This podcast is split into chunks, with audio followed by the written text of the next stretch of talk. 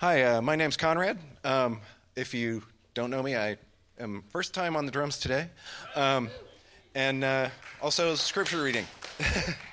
uh, my wife and I, Chris, my wife Christy and I, have been here for about uh, three months since about October, um, and just getting connected and love coming here with all of you. Um, today's scripture is Ephesians 4 17 through 24.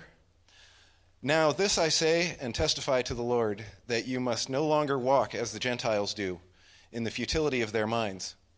They are darkened in their understanding, alienated from the life of God because of the ignorance that is in them, due to their hardness of heart. They have become callous and have given themselves up to sensuality, greedy to practice every kind of impurity. But that is not the way you learned Christ assuming that you have heard about him and were taught in him as the truth is in Jesus, to put off your old self, which belongs to your former manner of life and is corrupt through deceitful desires, and to be renewed in the spirit of your minds, and to put on the new self, created after the likeness of God in true righteousness and holiness. All right. So, We've been going through the letter of Ephesians the last few months, and we're in chapter 4 right now. And today is actually the first part of a two part message. And um, it's one of the first I've actually said it this way, but I'd say, please, if you're here today or watching online, and please make sure you listen next week because this is one of two parts. And if you only get the first half, it's actually not going to make sense. You could overamp on this. Uh, and, and, so please make sure you either come or listen if you don't get here for, for next week. Because today we'll be looking at putting off the old self. And this is uh, two words, putting off and putting on. And today we'll be looking at that old self and the, the life that Christ, is, that Paul is saying that we need to put off, filled with disordered desires and, and the deceitfulness of lust. And as I do this, also just a brief warning for, for parents with young children, either that are present or that are watching online. Um, because of the text, it's addressing the deceitfulness of lust and sexual immorality. And today I'm going to spend some time addressing those realities. Uh, so, those with, with children with little ears uh, that are, are, concerned, just want to give you a heads up on that uh, because I'm going to be speaking about it very frankly. So, as we enter into Ephesians chapter 4, we've been finishing the last few months again, and finishing with the first few chapters, which are all about Paul laying down our identity in Christ.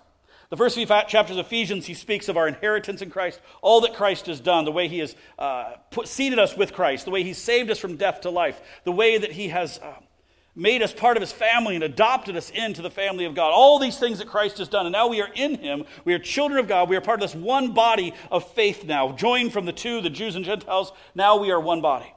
And as we enter into chapter 4, Paul now is moving towards application, and almost every verse is yet another command of him telling them what to do. Now, do this, and do this, and do this, and don't do this. It gives the practical realities of what does it mean to actually live out our identity, and how do we actually experience life in Christ today.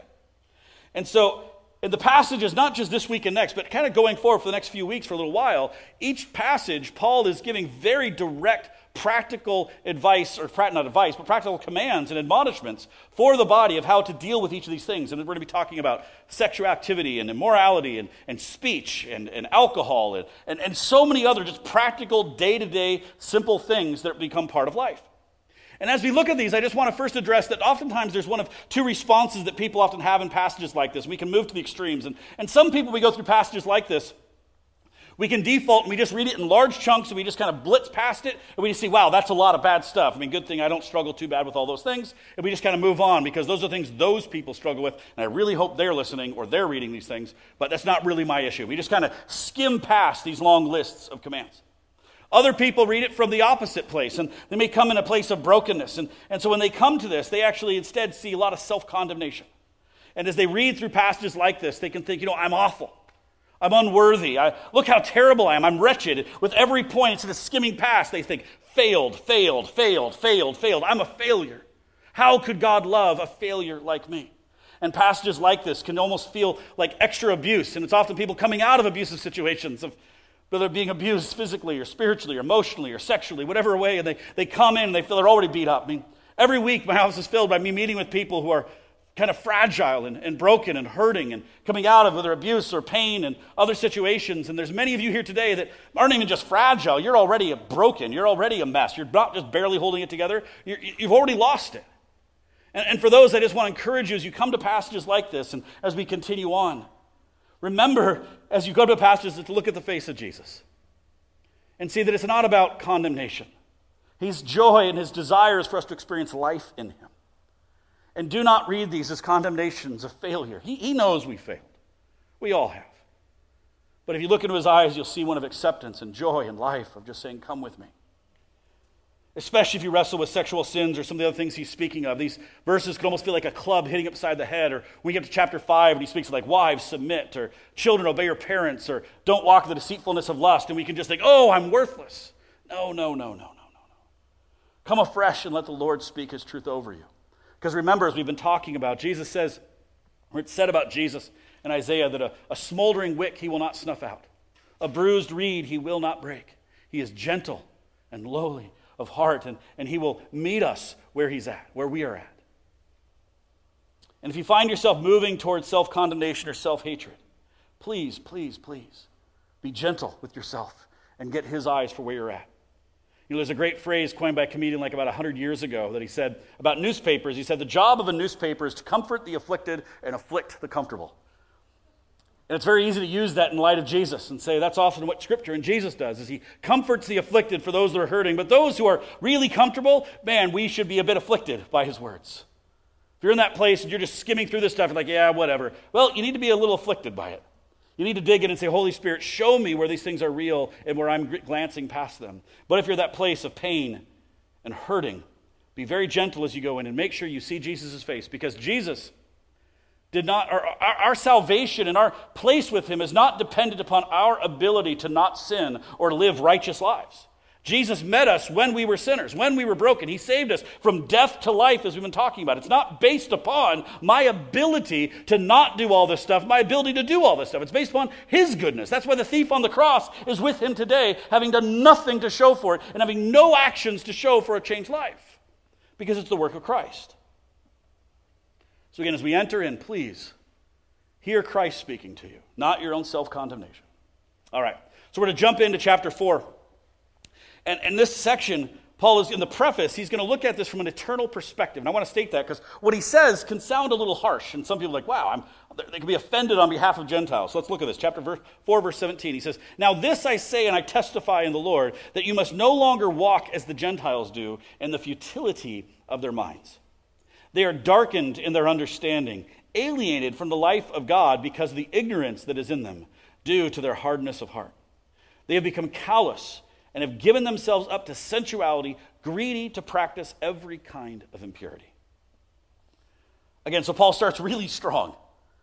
And he says some things that could be seen kind of offensive. And it's kind of the point. He's intentionally speaking of this life in, in a strong way. So let's zero in first on verse 17. He says, Now this I say and testify in the Lord, that you must no longer walk as the Gentiles do in the futility of their minds. So he starts by doubling down and saying, These aren't my words, these are the words of God. So you need to listen to this, he says. This isn't just my opinion. And then he comes and says, Don't walk like a Gentile walks. Don't live like a Gentile. Now, who is he speaking to? What group of people? This letter is being written to the Gentiles. So he's saying, Don't be like you. He's telling the Gentiles, in fact, in this case, it's not just speaking to the people, the Gentiles, but he's speaking to their worldview or their, their, their way of life. And he's saying, don't live like the people of your culture. Do not be conformed to your culture. Do not live in the way that Gentiles live, because actually they aren't Gentiles anymore, as he's been adamant in this letter. Because there used to be two groups, Jews, and then everyone who wasn't a Jew was a Gentile. But Christ now has created a third group. Not Jew, not Gentile, but those of Jews and those who Gentiles who have turned to Christ are now the third group, the people of God, as he calls them. The children of God. That is who they are. Their identity is no longer found in their culture, but it's now found in Christ. And so he says, Do not live like the former way of life, like the Gentiles. Do not be conformed to your culture. The title I wanted to give to this message was Don't Live Like an American. Um, but I figured I'd get a bunch of emails of people being offended. Um, because we can take a lot of pride in what that means. But the point is do not live according to your culture, do not be conformed to your culture. And we need that message today more than ever before. So let's look at how Paul describes this, this life that all of the Gentiles came from. He says Gentiles live lives that are empty and immoral in this passage. Why? Because of the futility of their thinking. Their thinking is futile, and that Greek word for futile just means empty or vain or worthless or meaningless.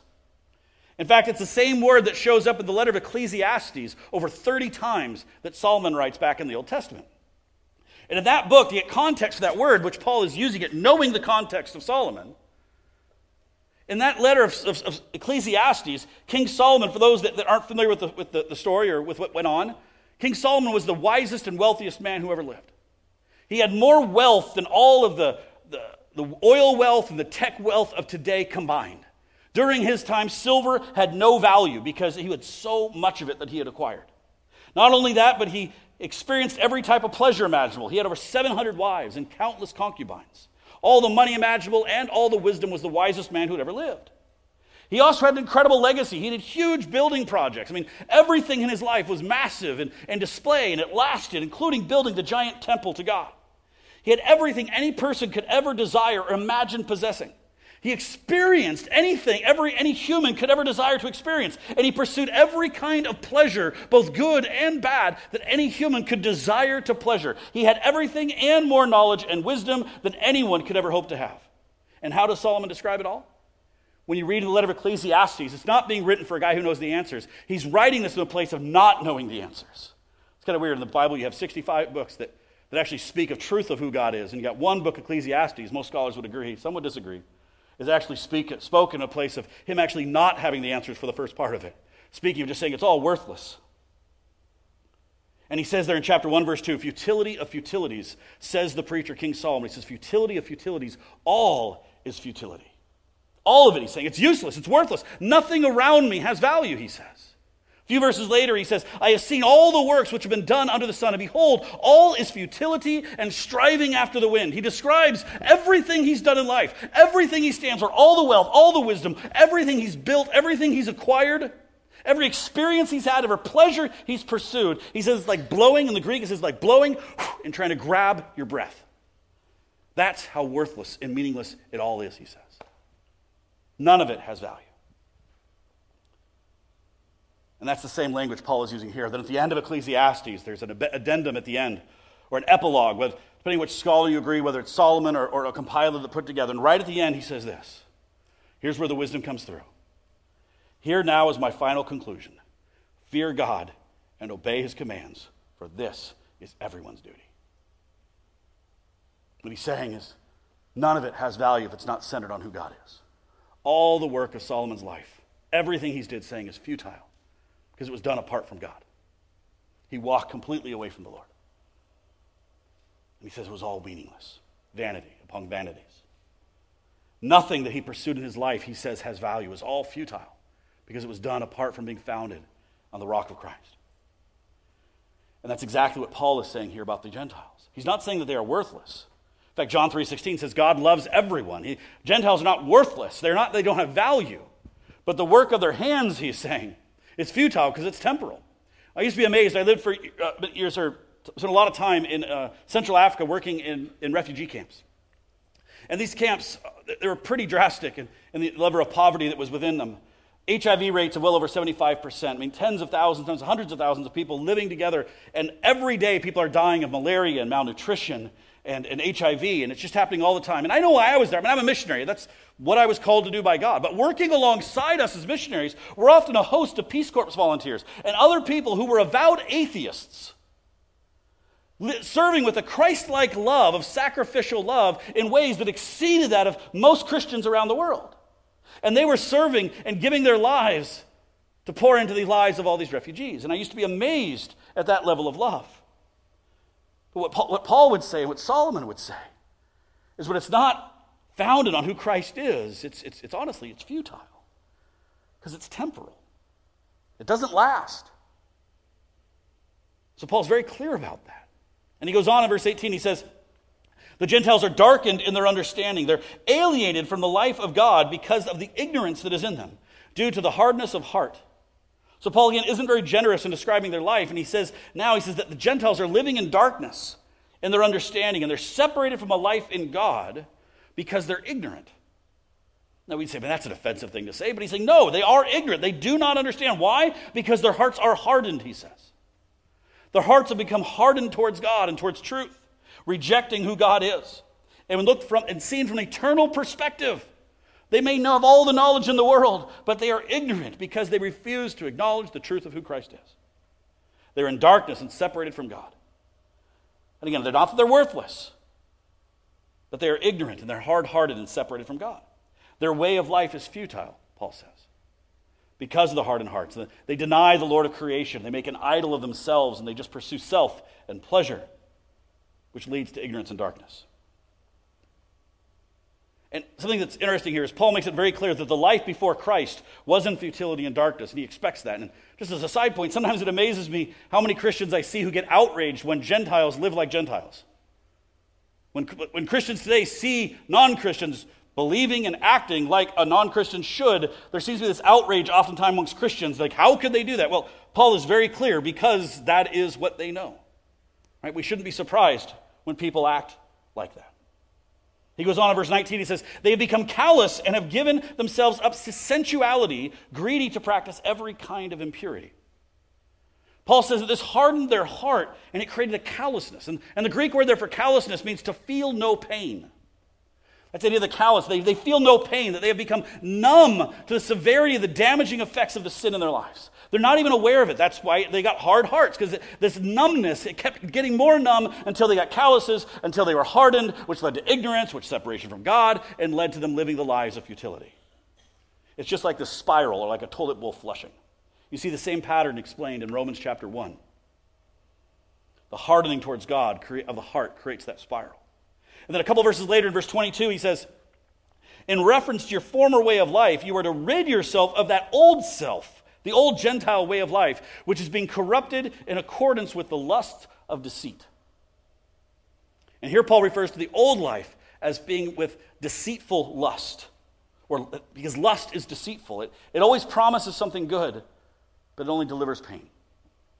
You know, usually when I teach through Scripture, I have to spend a great deal of time trying to make the situation of the original readers of the text come alive so that we can look at it through their perspective. And we did that a lot at the beginning of this letter to understand what it meant. But once you get to some of this application here, you don't really need to know anything about the Ephesians to understand what he's saying when he says that lust is deceitful.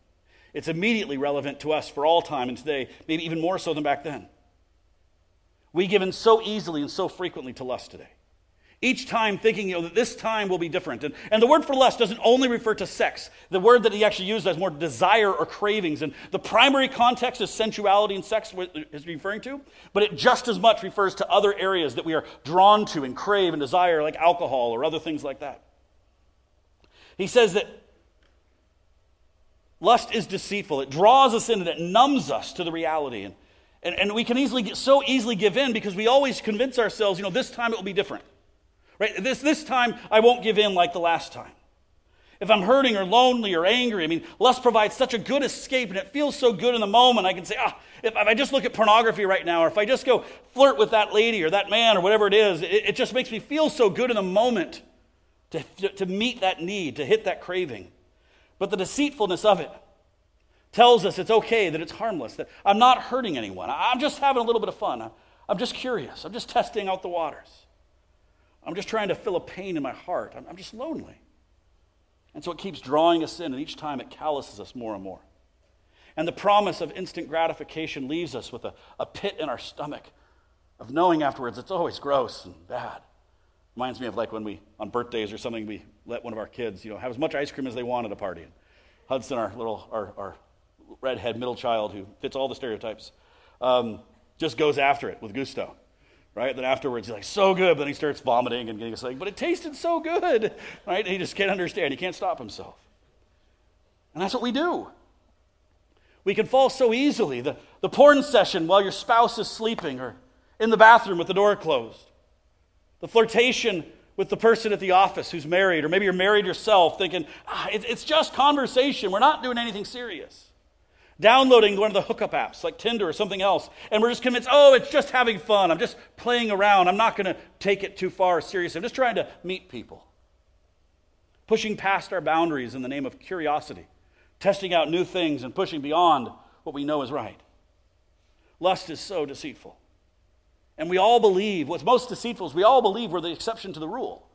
We all believe we can play with fire and not get burned. But we aren't. We are just as susceptible as anyone else. And man, have I been burned so many times in my life by this.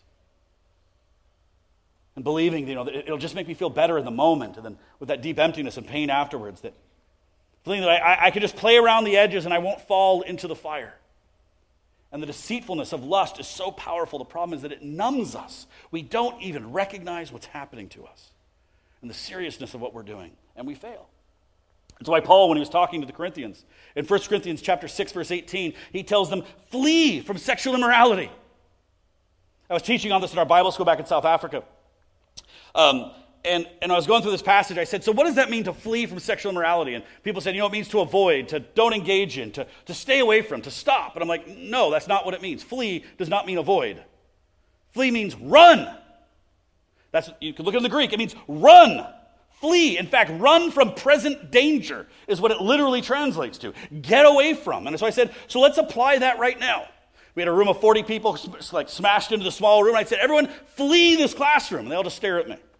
Like, no, flee, run. No one moves. I'm like, no, seriously, run. I pound the desk, run. And a couple people get up and obey and run. And everyone else is just looking at me like, you're an idiot. Like, no, run, everyone, run. And people slowly closing their computers. I'm like, no, go, get out of here, run. And a few people move slower, and I start like pushing people out the door, and no one's running. And finally get every people, and there's like some of those lingering people who's like, you're an idiot, and they're dumb, and they're just slowly going and like looking over their shoulder at me, like standing at the doorway, just, you know, trying to be funny about it. Then Sherwood comes back in. And I said, Thank you for the brilliant illustration. That is what we do. That's how we understand fleeing. Ah, doesn't matter. It's stupid. Paul's just overreacting. I don't actually need to get away from this stuff because I'm stronger than that. I'm not immature. I'm not weak minded. I don't need to run. I can sit there and be present in the midst of it. I don't need to get out of there. I can watch all the sex scenes in the movie. I can watch all of Game of Thrones and every scene. It doesn't affect me. I'm beyond that. I'm more mature. I'm, I'm more alive. I'm, I'm not a prude. I'm not stupid. I'm not weird. I can watch it all. It doesn't have effect upon me. We think we're stronger.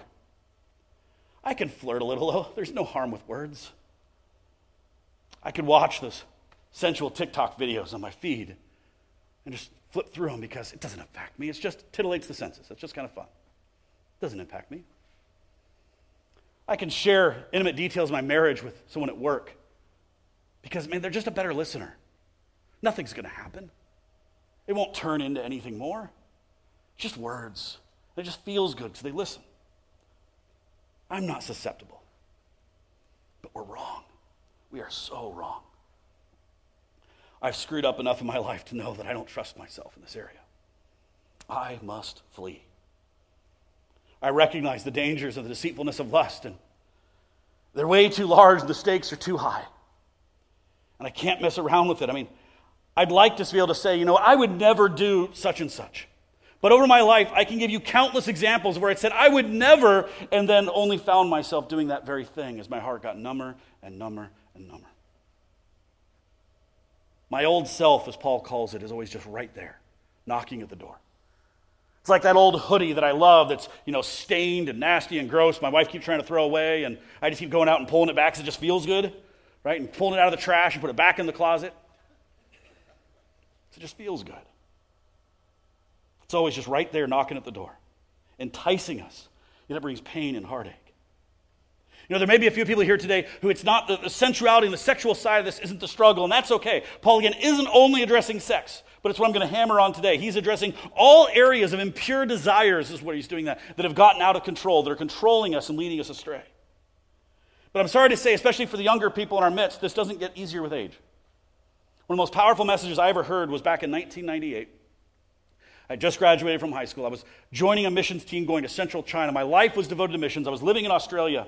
And we went to this huge missions conference in 1998 that was on 2,000, or uh, reaching 2,000 unreached people groups by the year 2000. And the keynote speaker was George Verwer. And if you don't know him, you should. He's one of the greatest legends of the missions world of the last century. And, and outside of the apostles, I don't know if anyone has done more to reach the, to, to see the gospel go to the ends of the earth to unreached people than George Verwer. I mean, he is a legend. And I knew that. And so we were so excited to hear him speak for two hours. And so there was a three day conference. And finally, the end of it culminated in the Sunday night. And he had two hours. And I couldn't wait to be challenged. Even though I was already committed to go to China for the rest of my life, I, I, I was ready. I just wanted to be pushed by this legend of the faith. And he gets up with a room full of thousands of missionaries. And he silences the room as he spends two hours talking about the deceitfulness of lust, pornography, masturbation, and sexual immorality. What? We came to be challenged into missions. He says, That's all great, he says. But the number one thing that's going to cause people to fail the mission of reaching the lost is this the deceitfulness of lust. That we are prone to fall and be numbed into brokenness and pain. He shared that even in his 60s, this is a legend of missions. Legend. I mean, I don't know anyone I could put above that of the impact they've had, who's for 40 years has been serving the Lord in the lost places of the world. And he says, at this age, 40 years into this journey, he goes, I live back in England. And he goes, to this day, I never walk into a convenience store. Because right behind the counter, back then, this is 25 years ago, every place was just filled with pornographic magazine covers, right behind the stage, uncovered. And he says, I still am prone to the deceitfulness of lust. I mean, that just blew my mind. Like, I, I thought when he got married, it was all supposed to end.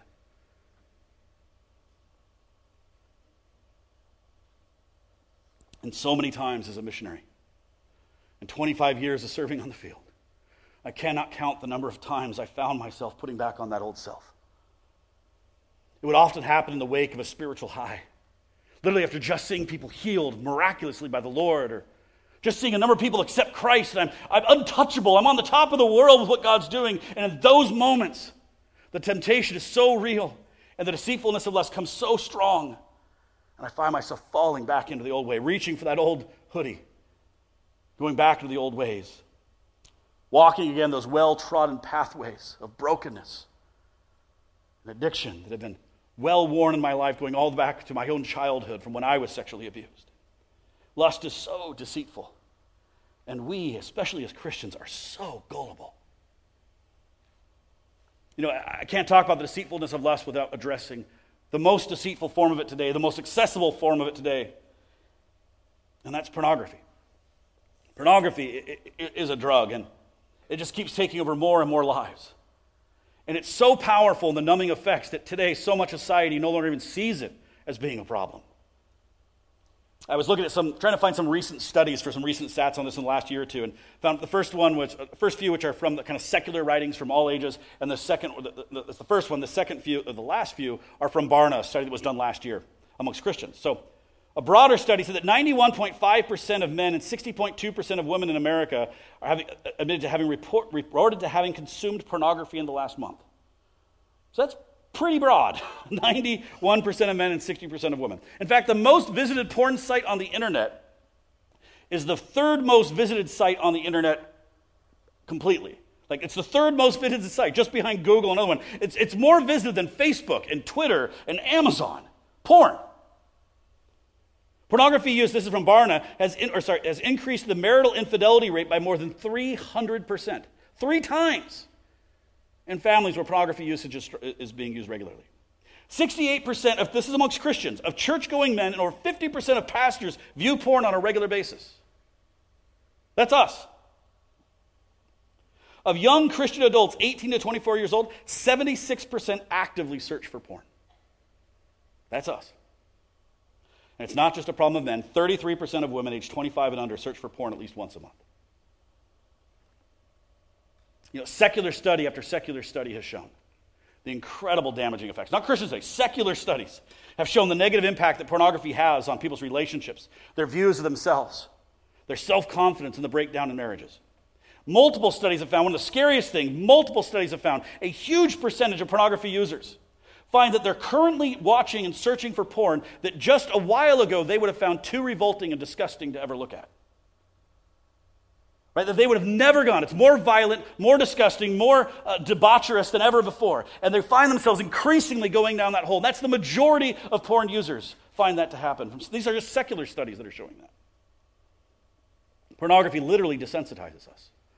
Or to use Paul's language, it calluses our hearts, it numbs us. Billie Eilish is one of the most popular singers in the world today. If you don't know who she is, just ask your kids. Um, and, and she states very, clinger, or very clearly that she has no religious faith.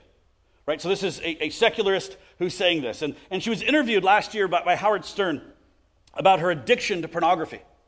And she describes this stuff that I found pretty, found pretty, fascinating. She said that she was first exposed to pornography at the age of 11. And again, she was a pop star at a very early age. And she quickly got addicted to it. And she says it destroyed, this is her describing this. It destroyed her brain, she says. And she describes how it also destroyed her ability to really enjoy sex. And it was a big part of the cause of her depression that she struggled with since. And here's a quote from her. She said, The first few times I had sex, I was not saying no to things that were not good. It was because I thought that's what I was supposed to be attracted to. Right? It was numbing her. And then she says this She says, I'm so angry that porn is so loved, and I'm so angry at myself for thinking that it was okay. That's someone who has no attachment to Christian morals, the Bible in any way. They just understand the negative impacts it has upon us. She's acknowledging what Paul is saying the deceitfulness of lust, the calluses our hearts, and it pushes us towards darkness. There's no exceptions to that. And this is why Paul says a few verses later in chapter 5, we'll get there in a few weeks. He says, But sexual immorality and all impurity or covetousness must not even be named among you, as is proper among the saints. He goes, Let there be no filthiness or foolish talk or crude joking that comes out of your mouth. So Paul says, not only should we not engage in it, he goes, we shouldn't even be talking about it. Now, that doesn't mean I'm like violating that by preaching on this.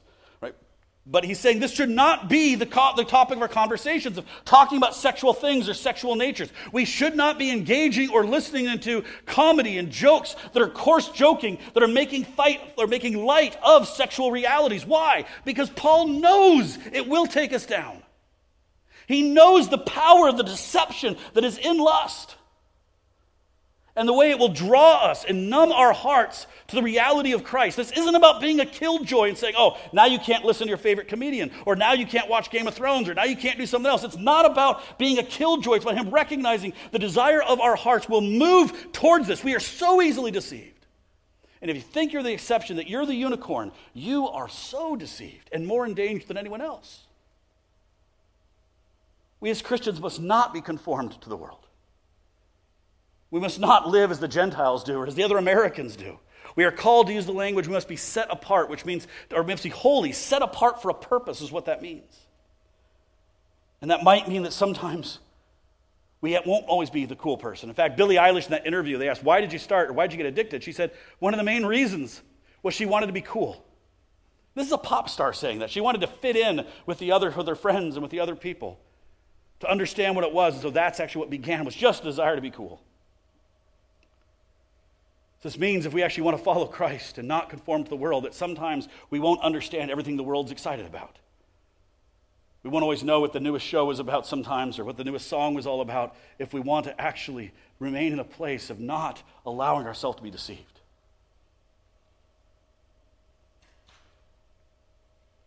And so Paul isn't doing this to be a killjoy. He's doing it because it calluses our hearts, it numbs us. And, many Christians today have been so numbed that they don't even think the fire is bad anymore. They think the fire is good. They actually like the burn. And they're calling what is evil good. And it's so common amongst even many Christians today. An increasing number of Christians, and I met with many in my office, consider that consensual use of pornography is okay within a marriage. Well, my, my spouse says it's okay when I'm not around, or when we are around, or whatever. Or single people who have been so inundated, so numbed by the effects of pornography and the constant sensual uh, feeds of the videos through TikTok and Facebook Reels and all the rest of it. There's just constant sensuality. They've been so inundated with it that they think that to not look at it makes them a prude or would make them weird. Because it's just so much a part of life that that's just the way it is. And we're cool. We're not like those lame older generations that would try and run from it. I can engage this. I can watch the full sex scene. I can read that explicit novel. It doesn't impact me. I'm better than that. I'm not like those prudes that came before. Like you, James, standing up there telling me, oh, boomer, good for, for this, whatever it is. And by the way, I'm not a boomer. Still a millennial. Made it by a year.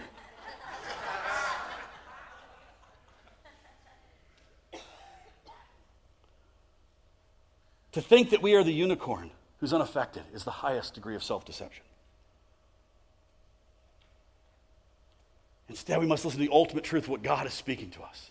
Even secular studies show the damaging effects that this has upon us. But God, the ultimate voice, says that it will eat away at us. It will destroy our hearts and our, our, intimacy and love towards one another, people we know now and those we want to know in the future. There's this intense passage where God is speaking through Isaiah the prophet to the people of God long time ago where they had completely been conformed to the world around them. They were no longer set apart. They had adopted every practice of the people around them. Kind of sounds like much of the church today. Not Northview. We're, we're better than that, obviously. We would never do it. And here's what God says to them What sorrow for those who say that evil is good and good is evil. Other translations would say, Woe to. What sorrow for those that say that dark is light and light is dark, that bitter is sweet and sweet is bitter. Does that not describe our society today? 21. What sorrow for those who are wise in their own eyes, who think themselves so clever that they think they know better, that I'm not going to be influenced by that. I don't have to flee. I'm not lame. I, am stronger than that. I know better than God does. They won't say it, but they sure believe it in their hearts. 22. What sorrow for those who are heroes at drinking wine and boast about all the alcohol they can hold. Oh, we're going to talk about that one someday. There seems to be a huge rise amongst Christians that have gone from extreme of Christians shouldn't drink to now boast about how much you can drink because you're even looked better upon with the more you can drink. And, oh, there is huge words in Scripture against that. They were calling good things evil and evil things good. Things that God had said were dark, they said were good. Things He said were light, they were saying were darkness. And things that He said were darkness, they were calling as light. Welcome to America. And not just broadly America, but Christianity as well for many parts of America. Paul is alluding back to this, this passage in Isaiah very directly. He tells the Ephesians, that's how the world lives. You have been called out of that. That's no longer who you are. Christ has made you a new creation. No longer live that way. You are called out of that life. Jesus came that you may have life. This isn't a message of self condemnation, but it's a life, a message of freedom, of life in Christ, abundant life that Christ has called for us. And then he says one of the most powerful things he says in the whole section, a, mem- a verse that all Christians have memorized. In chapter 4, verse 20, he says, But that is not the way you learned Christ. That's not how you learned who Jesus was. And sadly, some translations put, translations put not how you learned about Christ because it makes more grammatical sense. But it's not what the Greek says. He's saying that's not how you learned who Jesus is. He says, You've learned Jesus from Jesus, the way of Jesus. That's not who Jesus is, and it's not who you're supposed to be.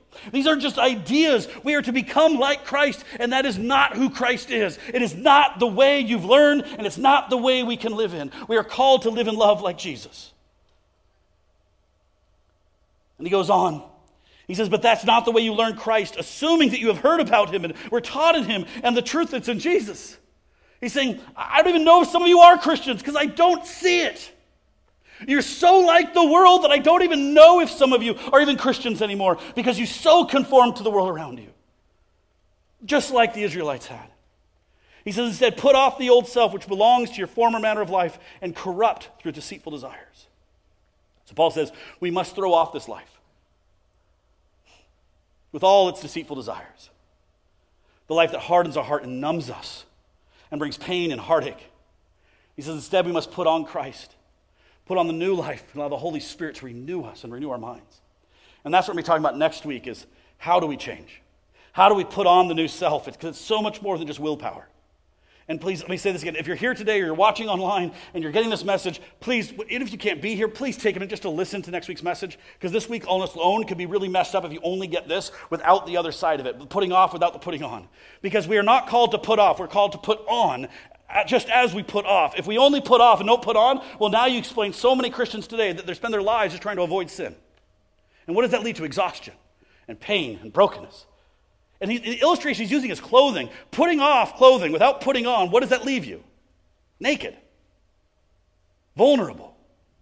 In fact, it's more dangerous, in my opinion, to put off without putting on than it is to just stay off or stay in the old way. Sorry, messed up both analogies. it's more, sorry, it's more dangerous to put off without putting on than it is to just stay in the old life without putting off or putting on. But that's next week. We're going to look at that, the putting on. So please, please, please Either come back for that or, or listen again. I just didn't want to do a, a 90 minute message today. I'm not sure. I probably did want to, but um, you've gotten to know me. But I, I, for your benefit, made a two parter. So putting off the old self is on its own is dangerous. We must put on the new. And Paul is telling him this is not the life that you were called to. And so for today, I want to come to application as we wrap up. Again, next week we're talking about where do we go, how do we change. But I want us just to be honest with ourselves today about this. There's not much more relevant today to talking about than the deceitfulness of lust. So, in what ways are we putting back on the old life? Be honest with the Lord and with yourself this morning. Paul is speaking so strongly to the Ephesians about putting off the old and not returning to it because they keep doing it. And so do we. And there's some of you maybe that sexuality is not the struggle. Awesome. Amen. You're in that small minority, and that's fantastic. But don't think, therefore, this doesn't apply. No, because he's not only speaking about sex, he's speaking about whatever our greedy hearts are being drawn to. And it could be alcohol or impure desires or, or gossip or something else, or speaking ill of others. It could be believing the lie that it's okay to just have yet another drink, and then one more, and, and one more, and, and, and one more. Or as I'm preparing taxes, it could be like, oh, it's okay to tell another little white lie and another little one. I don't have to disclose that or disclose that or disclose that. Sorry, I don't know if that one's too close to home. Or, or listening to gossip and saying, well, I'm just, I'm just wanting to get prayer help for somebody else. I want to just make people aware so they can pray for them. Or I want to know how I should counsel them, so I'm going to share what I know about this person. We are so susceptible to it. It just numbs, we just become numbed to it. So many people engage in gossip or alcohol or any of these kinds of things that we're greedy to. We become numb to the effects and we don't even recognize we're doing it. But in this passage, Paul is very directly, specifically addressing also sensuality and sexual immorality. You can't get around it. And if we think that we are not influenced by the media we consume, we are fooling ourselves. So the question for us to ask is Lord, where am I playing with fire? Or even calling the fire good? Where am I giving into deceitful lusts? What media am I consuming that's numbing my heart and mind? And if you think you're not being numbed, you're a greater fool than you could possibly imagine. You are more ignorant than you realize. There is empirical evidence, not, it's not even up for debate, that shows the impact of the media we consume and what we watch and hear upon our lives and upon our mind. There's no room for debate on the subject. And the most empirical evidence most of us are going to see in just a couple hours. We're going to watch the Super Bowl. And this year, $7 million record amount is what it costs for a 30 second commercial. $7 million for 30 seconds. And many of them, Toyota and Ford and others, are going to spend multiple, tens of millions of dollars on advertisements. Why? Because they like throwing away money and putting out cool commercials. No because they are businessmen. It's corporations that know they will get a return on their investment. They don't work by feelings, they work by finances. They work with money and sense and facts. And they've seen year after year after year, if they put that out there, we will be influenced by it. And you're not a unicorn. You're not special. I know your mommy told you that, but you're not special. We're all that way. And we're going to be desiring a new truck a new car. I was talking to someone yesterday, or just after service this morning, and they said, you know, last year after watching, I didn't even watch the Super Bowl. I just heard about it, and I wanted a new truck afterwards. I don't even like trucks, but I watched the commercial, and all of a sudden I wanted a truck, and I don't even drive trucks. I didn't even watch the game, and now I want a truck that I would never drive. They deceive us to get a, cooler truck, to drink a different beer, or in the case of lust, to attract us closer to the flame. So ask the Holy Spirit this morning and this week where am I walking in deception and pride? Where is my heart being hardened and calloused? Honestly assess the kinds of shows and movies you've been watching. I know we don't like to talk about this as Christians, and I'm not here railing against Game of Thrones or something else. It could be anything. In fact, today it's less shows and TV than it is apps like Instagram and TikTok and Facebook and YouTube and Tinder. It's not about saying these things are evil, that they're wrong. But we have to stop lying to ourselves and saying that we're unaffected by it. Maybe you need to never take your phone to the bathroom again if you find that quiet place as a married person or as a single person, the only place where you could do stupid stuff. Maybe you need to get rid of your smartphone and get one of those cool dumb phones like a light phone or something else like that. Like Zeb has one of those cool things. It's like a smart dumb phone. Maybe you need to delete TikTok or Facebook from your phone. Only access it in public places if you recognize you've been struggling with these things. Maybe you need to delete Tinder. You've been convincing yourself, ah, I'm just wanting to connect with people. Or maybe it's Grindr you've been experimenting with, and you know it's only a dangerous, dangerous place to go. If you're wrestling with porn or with endlessly scrolling through sensual videos on media, please, please, please hear Paul's words. You are being deceived. Your heart is being hardened. You are being numbed. You are not a unicorn. I feel like Sam Gamgee, like speaking to Frodo about the ring, saying, Give it back to me. It's destroying him. He's like, No, no, no, no, I won't. It's, it's good for me. And Sam's like, No, I can see the way it's sucking away your soul and sucking away your life.